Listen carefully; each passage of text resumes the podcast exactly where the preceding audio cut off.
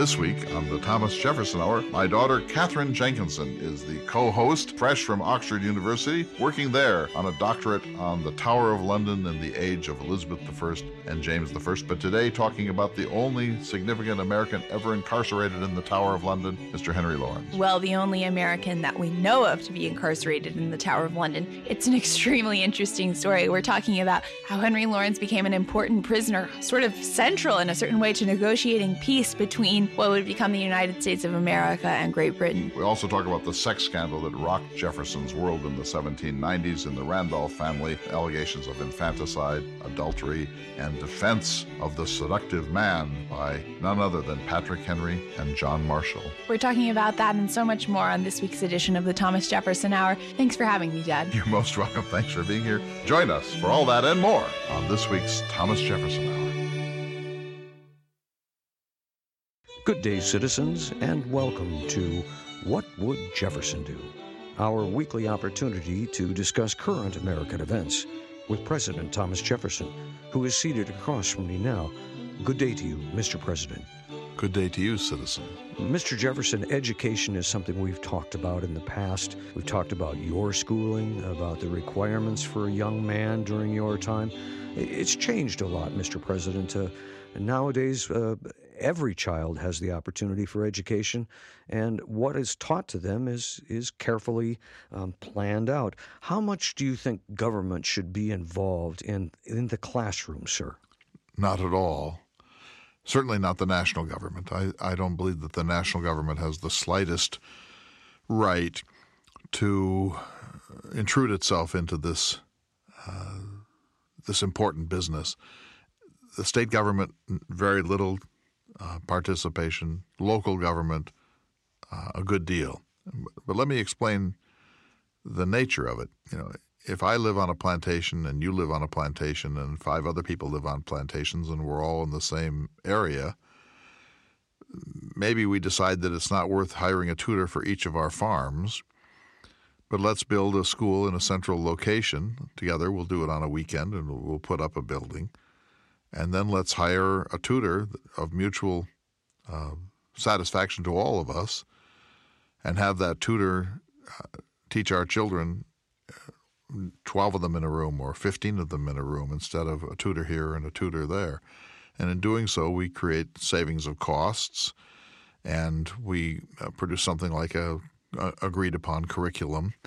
And we probably get a better teacher than we would if we were all just shopping around for one in Frontier, Virginia. And then we decide how much that's going to cost, the building, the books, what other materials we need, and the tutor, the teacher. And let's say that comes to $10,000 per year, and there are 10 of us. Then each of us pays $1,000. So we then voluntarily come together and contribute mutual funds for the success of this enterprise. That's how it should happen. Education is a decidedly local business, and the state might wish to create funds to support education, and it can produce colleges and universities or trade schools, but the state, I don't think, should intrude itself into Albemarle County and tell the citizens of that county how to educate their children. I think it would be fair to say, correct me if I'm wrong, that you are a proponent of the rights of states above that of the federal government. It would seem, sir, that you're a proponent of the rights of townships and villages above those of the states. Yes, I am. I certainly am a believer in the 10th Amendment, that those powers not delegated to the national government belong instead to the states and to the people, and I feel that at the state level also, that we should divide and subdivide our republic until it's reduced to manageable units, townships, or what I sometimes even called ward republics, and their business is to educate our children. So let's just say, just for the point of discussion, that I believe that the earth is 4,000 years old and that the account in the book of Genesis of the creation is true and that it's indisputable. If I wish to teach my children that, I have every right to teach my children that. A school has no right to say, your father is wrong. We're going to teach you that the earth is 14 billion years old And that's the curriculum. And what we as experts decide will have the authority of the state, and what individual families believe is unimportant for the purposes of public education. I regard that as a form of tyranny, sir, that if I want to say that the moon is made of blue cheese, however idiotic that might be, I have every right to teach my children in the manner that suits me.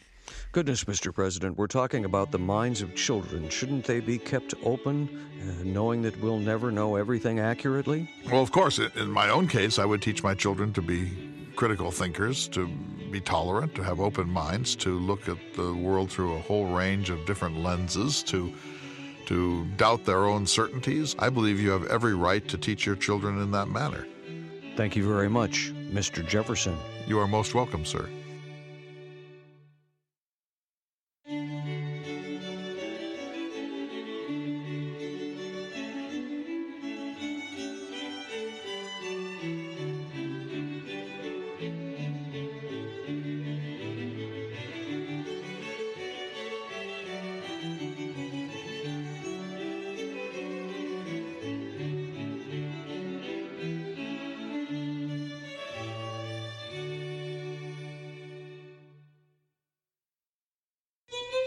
And welcome to a special edition of the Thomas Jefferson Hour. I'm Clay Jenkinson.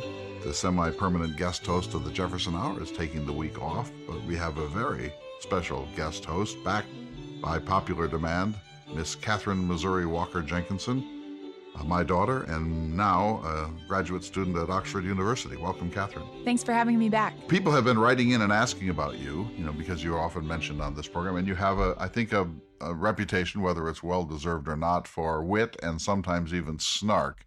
And I refer to your memory of the time you said that David Swenson was a sycophant. And I think I'm just positive that was not I who said that. I would never speak in such a way about a person as esteemed as David Swenson. But I thought you were still a little miffed at him because of the time they made so much fun of us when we were singing a Latin Christmas hymn. Never have I felt such betrayal as when someone in my family, I won't say who, I'm just happened to be sitting across from him in the barn today, decided that, wouldn't it be great if we sang a Latin Christmas carol for an episode a few years ago?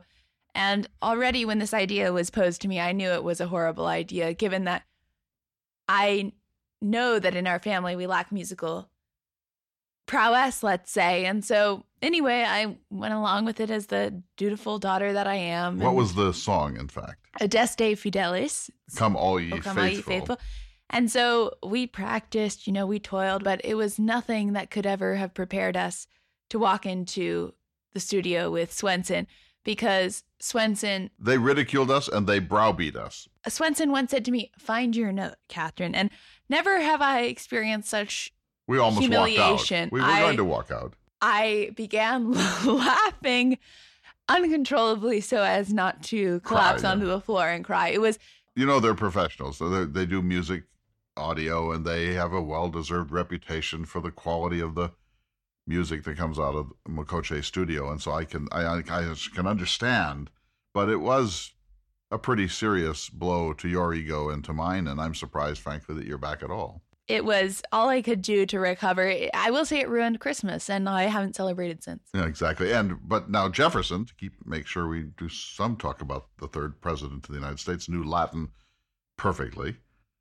He knew Greek so well that he was reading Greek in Thucydides in the last weeks of his life, and I think you know what that means. Yes, I know that is an almost impossible task. It's just so incredibly difficult. I couldn't do it. It's amazing that he could. As you know, even professional classicists at our elite universities have a difficult time with ancient Greek. Everyone gets a little. Dr. Johnson said nobody gets very much. There are, of course, people who are specialists in this, but I could never pretend to even think about doing such a thing. It's just so difficult. And any time I've tried to read Greek, it's been with the dictionary and trudging through. So Jefferson was adept at all these things. He was not a Christian in our sense of the term. He didn't celebrate Christmas. He probably didn't ever sing any Christmas hymns. He might have as a young man. What he's known for, however, is humming psalms. The psalms were set to music in that era by several eminent composers. So we know that much about Jefferson. But people have been asking about your work. So first of all, tell us what you're working on in your doctoral studies at Oxford University, and then we'll talk a little bit about the disruptions of the pandemic. Oh, thank you. Yes, I'm currently in the midst of my doctoral project studying the history of incarceration in England, particularly the incarceration of state prisoners at the Tower of London, which has been very interesting. And my period is before yours. I'm studying the 16th and early 17th centuries, but it's been absolutely fascinating and something I've just become more and more interested in with each passing month. Everybody knows the Tower of London on the Thames, famous for the crown jewels, for the guards, for the menagerie, but also a place of incarceration.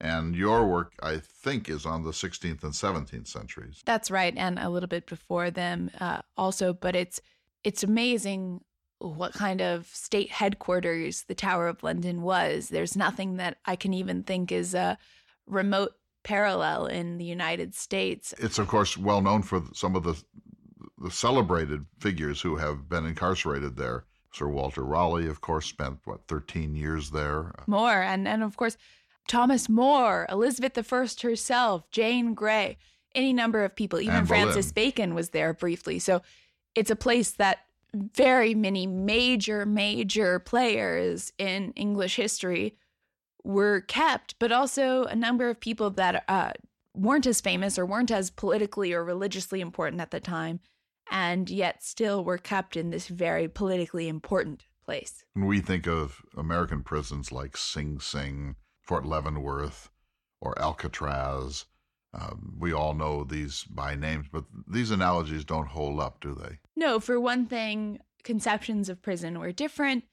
The way that we think about confinement maybe even is different. At times, incarceration in the Tower seems to have been just a means of keeping people out of trouble or keeping an eye on them and not necessarily punitive, although, of course, in many cases it was punitive. This is a very complicated subject about which a lot needs to be said and which can't be characterized easily. It's a very special place. I've been there a number of times with you. You've been there a number of times now in your research. You and your grandmother were there a number of years ago and went to the place where Anne Boleyn was beheaded. In some ways, as you say, it was sort of club-fed. Raleigh had a library of 400 volumes. Other people's had servants and cooks and sure. and haberdashers and so on. And on the other hand, as you say, it was a dank and fetid prison with rats and vermin and the plague, and we should never assume that there was luxury there. No, absolutely not. And one of the only constants about Tower incarceration was how frequently circumstances could change. And so someone might be permitted pen and paper at one point or access to servants, and then a day later be denied them and be denied visitors. So everything was subject to change. This was often used to coerce people into behaving in a certain way or confessing to something or to being more amenable to the state's position or the crown's position on various things. But it was not ever a kind of uniform experience for anyone, even within a single prison sentence. And the monarchs, some of them were very capricious, could throw people in the Tower without what we would call due process or even habeas corpus. Raleigh, for example, and his wife were tossed into the Tower for eloping, for marrying without Elizabeth's permission. And so these are things that don't occur in our culture. We have a very strong Bill of Rights and due process. Is that, am I overstating this? No, not at all. And in fact, in the way we think about incarceration in the United States in the 21st century is often to assume that people are given a particular prison sentence. So maybe you're sentenced to be in jail for 5 months, or you're sentenced to prison for 10 years with the possibility of parole after X amount of time. Often that wasn't the case in early modern England. Someone might be thrown into the Tower at the king's pleasure or at the queen's pleasure without any idea of when a release might be possible. And of course, Often people were held at the king's pleasure, at the queen's pleasure, without any idea of when release might be possible. And even though we might think that in the 21st century United States that's not the case, of course there are instances where this has occurred, including in the case of some people held at Guantanamo Bay, where they've been kept without any idea of when due process will be afforded to them. But on the whole, it's rather rare from a modern perspective. All right, before we go to break, people are wondering about COVID. What's the current status in London, in England, and in Oxford of the coronavirus? As of now, I should be able to return, quarantine until my day 2 test results come back, and then resume normal life. But things are definitely changing by the day, by the hour, and I'll be checking the BBC as often as possible. But you were effectively on lockdown for a number of months. Yes, from after Christmas in 2020 until late spring of 2021, it was extremely severe lockdowns without the possibility of meeting people outside of your household indoors. And for a time, one could only meet with a single other person outside. And it was a very interesting experience, much different, I think, from the first lockdown, because when coronavirus first appeared in the UK and the United States, the university had largely asked people to leave and return home if possible. And so I had come to North Dakota, as you know, to stay with you. And we spent the first few months together working from home, and that was really interesting. And I think that was such a novel experience, difficult, but something we had never experienced before. By the time that later lockdowns came, it became harder and harder to experience the isolation. I don't know how you felt. I know that there weren't the same lockdowns here, but the isolation is extremely difficult, as everyone has experienced over the past 2 years. And we wouldn't want to make too much of this, but there is this almost a sense of incarceration that you were in a very small room for a long number of months in England with limited access to the street. Obviously that's fundamentally different from being locked up by the state, but I know you felt deep confinement. Well, yes. And as you say, obviously this is very different. I don't want to compare the two, but I do recall when I returned to the UK in September of 2020 and had to isolate for 14 days and couldn't go to the grocery store for a walk outside, and I couldn't stay at my actual flat. I was staying in college housing in another place, and my meals were being delivered to me, and I was writing about the particularities of living in the tower, and I thought, wow, this is not anything close to incarceration, and it's extremely difficult. And so I don't pretend to know what incarceration... But you're playing it down, Catherine. I remember, for example, that you asked me to send you a file in a cake. I remember that you were with blood putting a calendar on the wall of your room. I mean, those things suggest to me a certain incarceration. Well, I don't pretend to know anything about the experience of true isolation, but I can say we've all known these quarantines to be very, very difficult, and it's not clear whether there's an end in sight. We're all weary. We need to take a break. You're listening to a special edition of the Thomas Jefferson Hour with guest Catherine Jenkinson in North Dakota for the moment, about to go to Kansas, and then back from Denver International to Heathrow in London. We'll be back in a minute. When we come back, I want to ask you about the most prominent American, and possibly the only American ever kept as a state prisoner in the Tower of London. You're listening to The Thomas Jefferson Hour.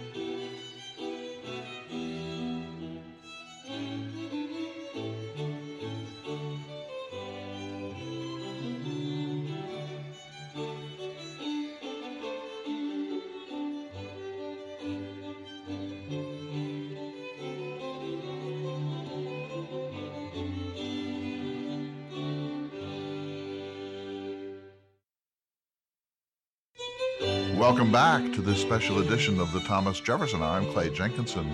We're recording this at the end of 2021. Surely, Catherine, one of the more disruptive years of your young life. Absolutely. I can't remember a year like it. I want to ask you a Tower-related question. So I was reading a biography of Lafayette, and we'll be doing a program on Lafayette with Lindsay Chervinsky here shortly, 10 Things About Lafayette. And I came across the name of Henry Lawrens a couple of times. Henry Lawrens was from South Carolina. He lived between 1724 and 1792.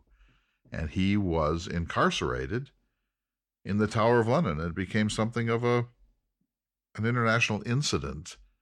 And I asked you if you would prepare some thoughts about this. What do you know about this? When you told me about this, I found it incredibly interesting. And as I've read about Henry Lawrens over the past few days, I've been struck by what an interesting case this is and what an important part of the American Revolution that is rarely discussed, or at least not discussed in what I've read, which admittedly is very little. People will know the name Laurens from John Laurens, who is a close friend of Alexander Hamilton. If you've seen Hamilton or then read Chernow's excellent biography of Hamilton in the wake of that extremely popular musical, which you and I saw together in London not so long ago, they will know the name John Laurens, who died during the war. And John Laurens, as you know, was an emancipationist. Yes, he was, but his father was not the same. And Henry Lawrens was a very powerful South Carolina statesman who later became president of the Continental Congress, but he may be best known for his participation in the Austin and Lawrence Company, which was a Charleston human trafficking company. He was a terrible enslaver.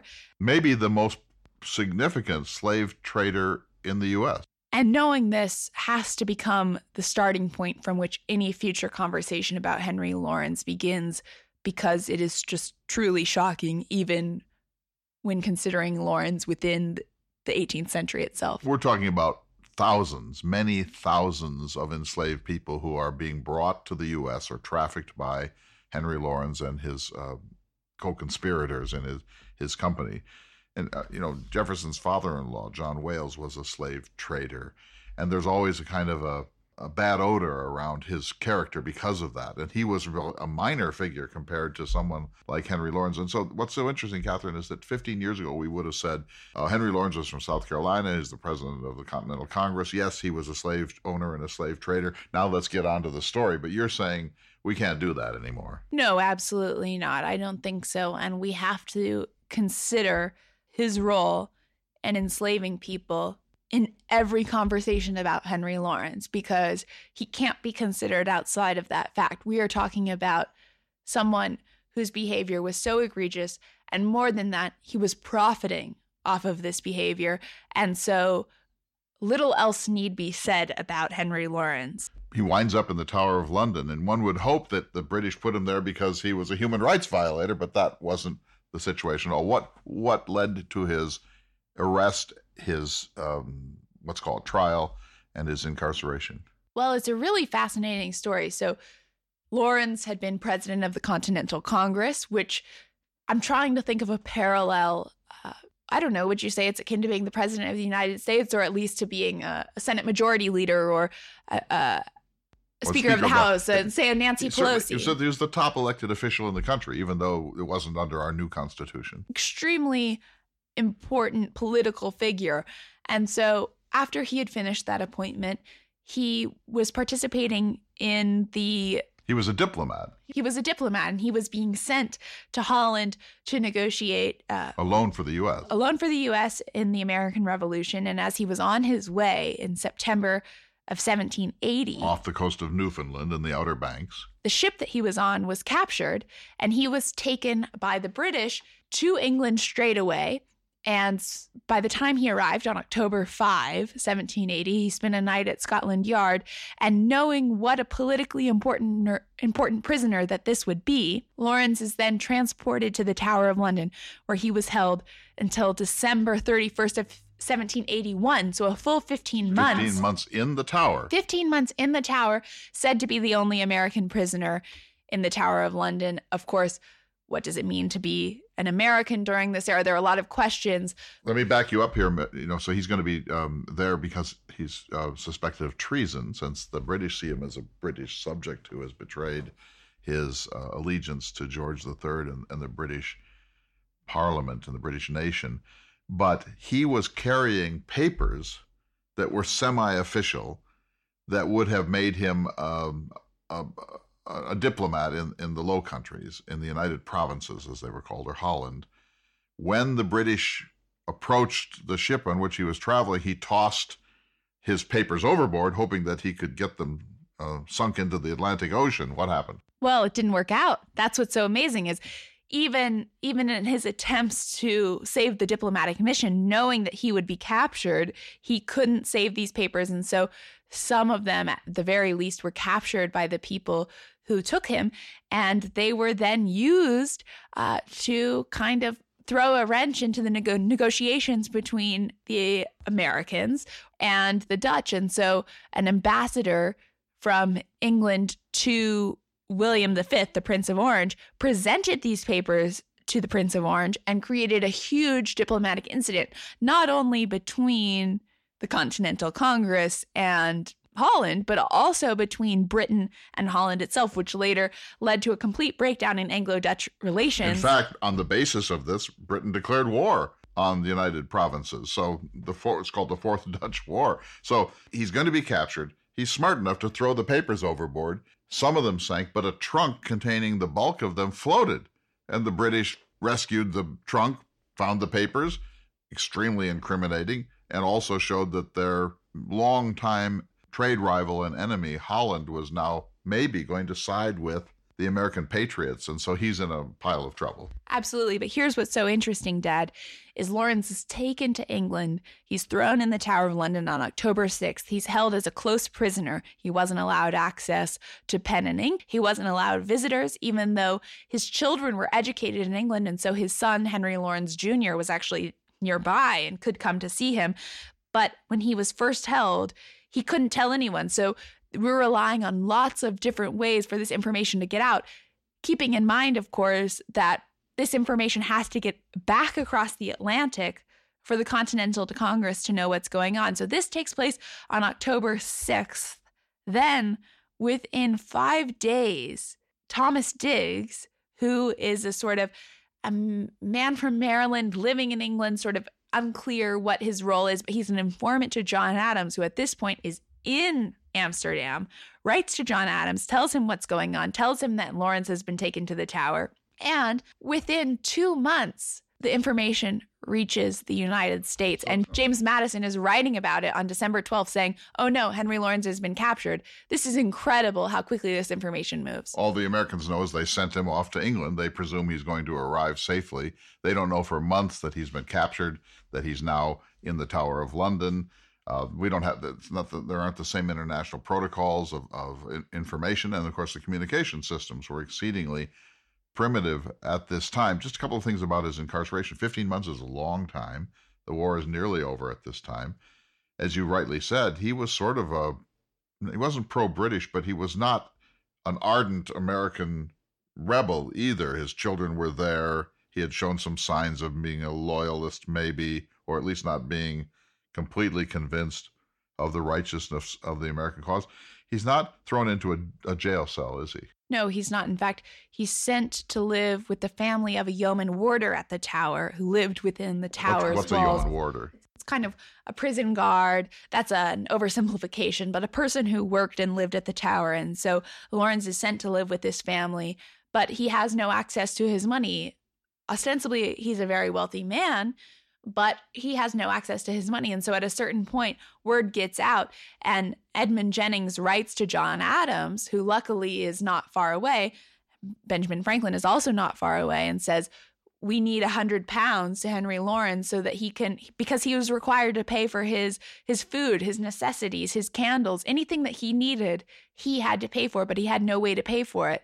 Eventually, money gets to him, and he's later granted access to visitors, but at least at the beginning of his incarceration, when his visitors came, including his son, the visitors could only be there when there were two members of Tower staff present. And at first, the visits could only be for 30 minutes. They might be extended to an hour.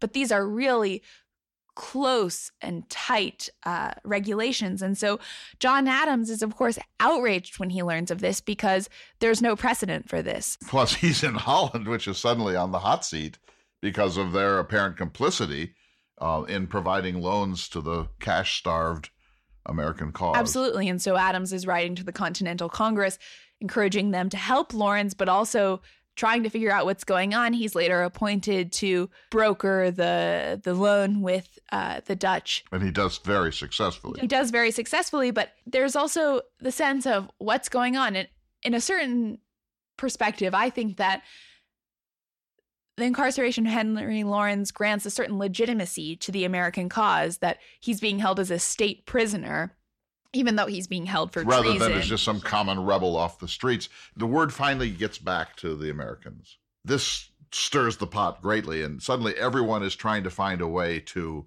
clarify what's happened and get him released, and it takes a long time. What's even more curious is that London newspapers are reporting on the conditions under which Laurens lives, and he becomes sort of a celebrity, and efforts are made so that people can come see him in this degradation of incarceration, and the papers are saying what's going on, how he's being treated. His family is appealing to John Adams, to Benjamin Franklin, asking for any possible help that they might be able to provide, knowing that their father is in this really impossible situation. And Adams, it seems, maybe doesn't even know what to do. He says to Thomas Diggs on October 14th, 1780, "Upon what principle is it that they confined Mr. Laurens as a prisoner of state? To treat a citizen of a state thus completely in possession of sovereignty de facto is very extraordinary. Do they mean to exasperate America and drive them to retaliation? Are these people governed by reason at all, or by any principle? Or do they conduct according to any system? Or do they deliver themselves up entirely to the government of their passions and their caprice? I saw so many contradictions in the papers about Mr. Laurens. I hoped your first account was a mistake." He then goes on and says, "Please, pray, inform me constantly of everything relative to him, and let me know if anything can be done for him by way of France or any other." The brilliance of John Adams is shown here. The sense of wounded national pride and outrage that we felt that this was happening. You can hear it in John Adams' letters there, that this should not be. This is not how great nations treat even their enemies. And so he's doing everything he can first to understand what's happened. And he's saying, I hope this is just a rumor. But he's then saying, this is an appalling breach of international civic etiquette. It's amazing. And it's shocking that even though so few privileges were allowed to Laurens at various times, he's allowed to walk around the Tower, walk abroad. He's able to have access to something to write with, or to see his son and other visitors. These privileges are often taken away. And so he writes a kind of journal in pencil. And that journal still exists and later became a narrative that he wrote about his time in this period and a little bit later, because by the time he was released at the end of 1781, almost immediately after a sojourn to Bath to go, because he became very ill while in the Tower. So Bath is a spa town in southern England. Right. And so after that, he's immediately called back to help broker peace. And it's shocking. I mean, no rest for the weary. But he doesn't even know it because, again, the information transfer is really difficult. And the way that his release was secured is fairly complex. By the middle of 1781, there were already efforts to exchange the General John Burgoyne, if I'm correct, for Laurens, a kind of a British prisoner of state for an American prisoner. That doesn't happen. It doesn't happen. Eventually, it's worked out that they will exchange General Cornwallis, perhaps the most politically important person that the American troops captured. Cornwallis, who surrendered at Yorktown, thus effectively ending the Revolutionary War. He becomes a state prisoner in the U.S. After his surrender. This often happens in international relations. There's finally an exchange. But key to all of this are John Adams and Benjamin Franklin, who are the closest nearby, among others, but the most important people nearby, and who shockingly then are appointed, along with Jefferson and Laurens and John Jay, are appointed as commissioners for the peace. And so it begins right after his release. They're back to work. He didn't stay, didn't accept the appointment. He worked briefly, came back to the United States. He dies in 1792. Probably his health was never quite right after that. But it's an amazing story to think about the effect that this could have had on the Continental Congress's relationship with the Dutch and the effect that it did have on the relationship between the British and the Dutch. Catherine, a couple things that you said that really interest me. Number one, he had to pay his own upkeep. At this era, prisoners, including prisoners for debt, had to pay as if they were at a Super 8 hotel. They had to pay their upkeep. It's amazing. We don't think about it in that way, but it was a totally different conception of incarceration. In fact, I'm wondering, I don't know anything about early American prisoners. Is there anything you can say about American prisons? Indeed, Catherine, there's plenty to say about the status of American prisons at this time. How can we not know this story? It's shocking. I'm sure that people do know this story, but I've never even heard about it, and it's absolutely fascinating. I want to know more. And as I was reading about Henry Lawrence, I found some of the letters James Madison wrote in cipher, which is just so exciting. It's hard to even imagine what this period was like in Virginia or in any of the colonies, because it must have been absolutely terrifying and exhilarating at the same time. So he's paying his own way. So there has to be a whole arrangement to get this rich man some money to pay these things. There isn't an established international way of, there's no ATM machine in London at the time. And he's become this kind of figure that the Americans are obsessing about. Madison and Jefferson have worked out this cipher wheel, this secret communication thing that was actually so good that it lasted in some arenas until World War II. How do we know the story? There are plenty of documents, of course, and John Adams becomes a key figure here. But Laurens wrote a memoir of some sort.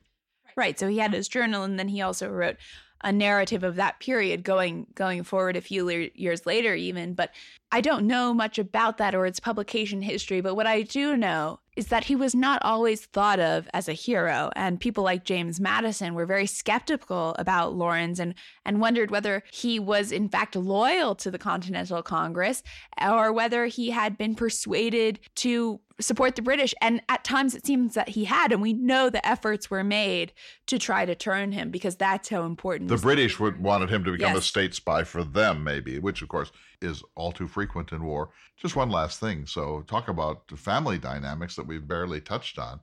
Father is the most significant slave trafficker in the New World, well, at least in the United States. Son is an emancipationist. Father has an ambiguous status of whether he is truly on the Patriot side. There's question even in the mind of the great James Madison about this. The son, John Laurens, is an ardent patriot who fights alongside Alexander Hamilton. But additionally, John Laurens is also sent as an envoy from the Continental Congress to France. And so this is shocking how many members of Henry Laurens's family were nearby the continent during his time, or in England itself during his time as a prisoner. It's really makes you think that the world was much smaller than it seemed. You're listening to this special edition of the Thomas Jefferson Hour, basically about incarceration. When we come back, we're going to talk a little bit about American prisons at the time, and then we'll close, Catherine, with this amazing story of the sex scandal in the Randolph family that touched Thomas Jefferson's life through his daughter, Martha. You're listening to a special edition of the Thomas Jefferson Hour.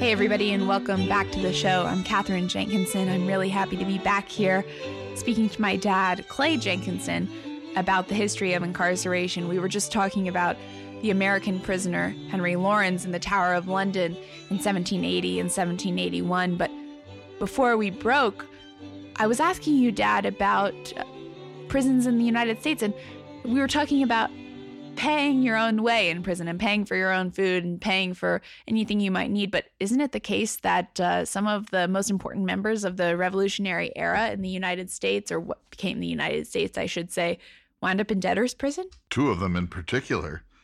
I should say not all prisoners have to pay their own way in American history, but debtors did until 1833, and in some cases later. And in reading about this to prepare for the program, I see that there is now a national concentration on the renewal of this, that now we're seeing this happening again. Really? Yes, and confiscated bail, and that this is because of the privatization of our prisons and because of the coffers are empty all over the country in the last decade or more, people who are in prison for bankruptcy and other debts are increasingly being made to pay for their own incarceration, and this is becoming a really serious national problem. Wow, that's really shocking. I was shocked that I had no idea, which just tells us how little we really know, right?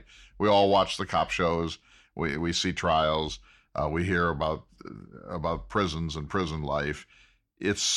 I'm sure that there's an element of truth in these things, but there, of course, is so much caricature, and I think that it would be impossible for us to really know what it is like in the range of American prisons. Absolutely. And it also speaks to our own failure to look into these things in a real way. It's easy to watch NCIS or Law and Order. It's harder to read about actual experiences. And so maybe that's something that we can do in 2022 and come back and talk more about. I think we should. And we'll have you back on. So two people in particular, James Wilson, who was from Pennsylvania, Scottish educated, one of the greatest members of the Constitutional Convention of 1787, and really the person who spoke most at the Constitutional Convention, and he was like Madison, a nationalist who wanted a stronger central government. He was eventually named to the U.S. Supreme Court as an associate justice.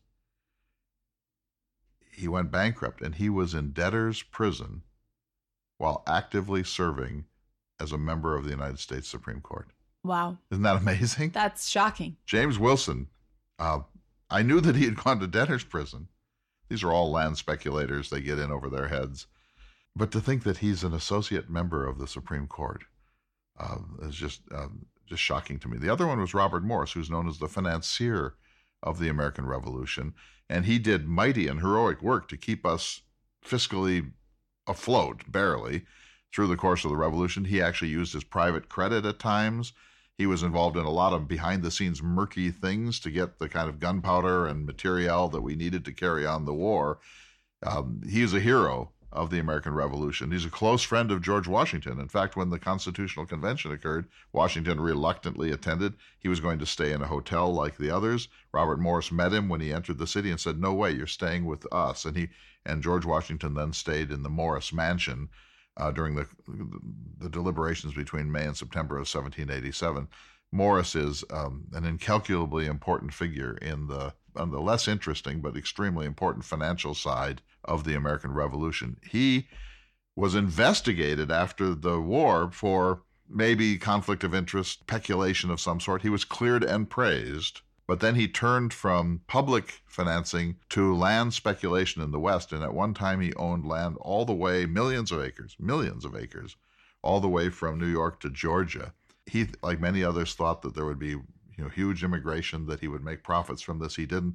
It all collapsed, and he spent 3 years in debtor's prison, in the Prune Street prison in Philadelphia, where he had to pay his own way, and friends helped him out through this. But think of it, two of the most important figures of this era, again, largely unknown in popular history, wind up in debtor's prison. And, if you think of the paradox of this, my child, you're in debtor's prison because you can't pay your bills, and then they charge you for being in debtor's prison. So you'd think it's so wildly irrational. You would think that they would see through this. It wasn't until, in the United States, until after the War of 1812, which caused a whole lot of wild debts and bankruptcies, that the government somewhat later, in 1833, the U.S. government abolished making prisoners pay for their own upkeep. But it was still, because of the dual nature of our sovereignty, it was still the case in many states into the 20th century. Well, I think you're forgetting one of the most famous debtors of the 18th and 19th century, Thomas Jefferson, who clearly avoided this fate, but did not avoid becoming in increasing debt with each passing day during the later period of his life. So how does someone like Jefferson avoid a debtor's prison, and yet others do not? Yes, he died helplessly in debt. He was in debt all of his adult life. It's not a very honorable story, as you know, because he owed everybody, didn't always pay it back. He was check kiting. He was borrowing from Peter to pay Paul. He would put people off for years. He was involved in a whole range of litigation. He was selling enslaved people at times or renting them out to others to make sure that he could make his debt payments. Once he died in 1826, the whole thing collapsed like a house of cards. His grandson, Thomas Jefferson Randolph, had to sell slaves and divide families in order to just meet the obligations of the American court system. It's one thing to be in debt, but thinking about the ways that the consequences, yet again, of Jefferson's actions played out for people who had done nothing wrong, who had not spent thousands of dollars on books, and yet faced the incredible enormity of the consequences of the actions of Jefferson's life is shocking. You're so right. It used to be thought that, okay, Jefferson died in debt, but there were no pensions for former presidents, and he had, lost wealth during the wars, and that he had to pay for part of his own upkeep while ambassador to France, and so on and so forth. And so that was the old view of it. The second round of that was that, and this put his daughter Martha in great difficulties because she actually did have to live on some public charity after his death. There was a subscription taken up for her. She moved to New England. Think of that. Here's this Renaissance man with every luxury that humans can know who lived like a Renaissance prince or like Leonardo da Vinci, and he dies leaving his daughter destitute. That was the second story. But the third story that almost never gets mentioned is that then this meant that the slave community, the enslaved community, had to be sold at auction to pay urgent bills, and that the grandson, who didn't want to do it, had to divide families and so on. So you think, it's one thing for Jefferson, as you say, one thing to live beyond your means, people do. It's a second thing to cheat your friends, as he did in some of the, like William Short gave him $10,000. And then later in life, Jefferson's like, oh, really? I owe you $10,000? And so on. He was doing that with Kosciuszko, the Polish patriot, and others. That's not very honorable. Then to think of his daughter, which sort of breaks your heart. And then to think that there are these nameless people who worked for him. And as you say, lived with nothing. Let me stop you there. They were not nameless. They were nameless to him. Yes. Which says everything about Jefferson. These were people. And he does have rosters of names and so on. My point is that history has tended to ignore them and ignore their plight and to talk about, oh, poor Jefferson dying bankrupt, when in fact he was in a position to know that his indebtedness was going to cause the whole thing to collapse. And yet every couple of years, he has this sort of cold sweat nightmare. He wakes up the next day and says, I've got to make ends meet. I've got to, reduce costs. I've got to have better crops. And that lasts for just a few weeks. And then he's ordering more Bordeaux wine. It's a shocking story, and it discredits him in so many ways. All right. So let's move on. So the Americans figured it out that it's not intelligent to charge debtors in prison for their upkeep. And so the Americans slowly moved into a much more responsible situation today. I remember reading a Thomas Friedman book about what makes America such an incredibly vibrant world power. And he says our bankruptcy laws are so good because that means that someone in Silicon Valley will invest $10 million in something. It fails. We have ways of getting people back on their feet, farmers, citizens, people who own small businesses.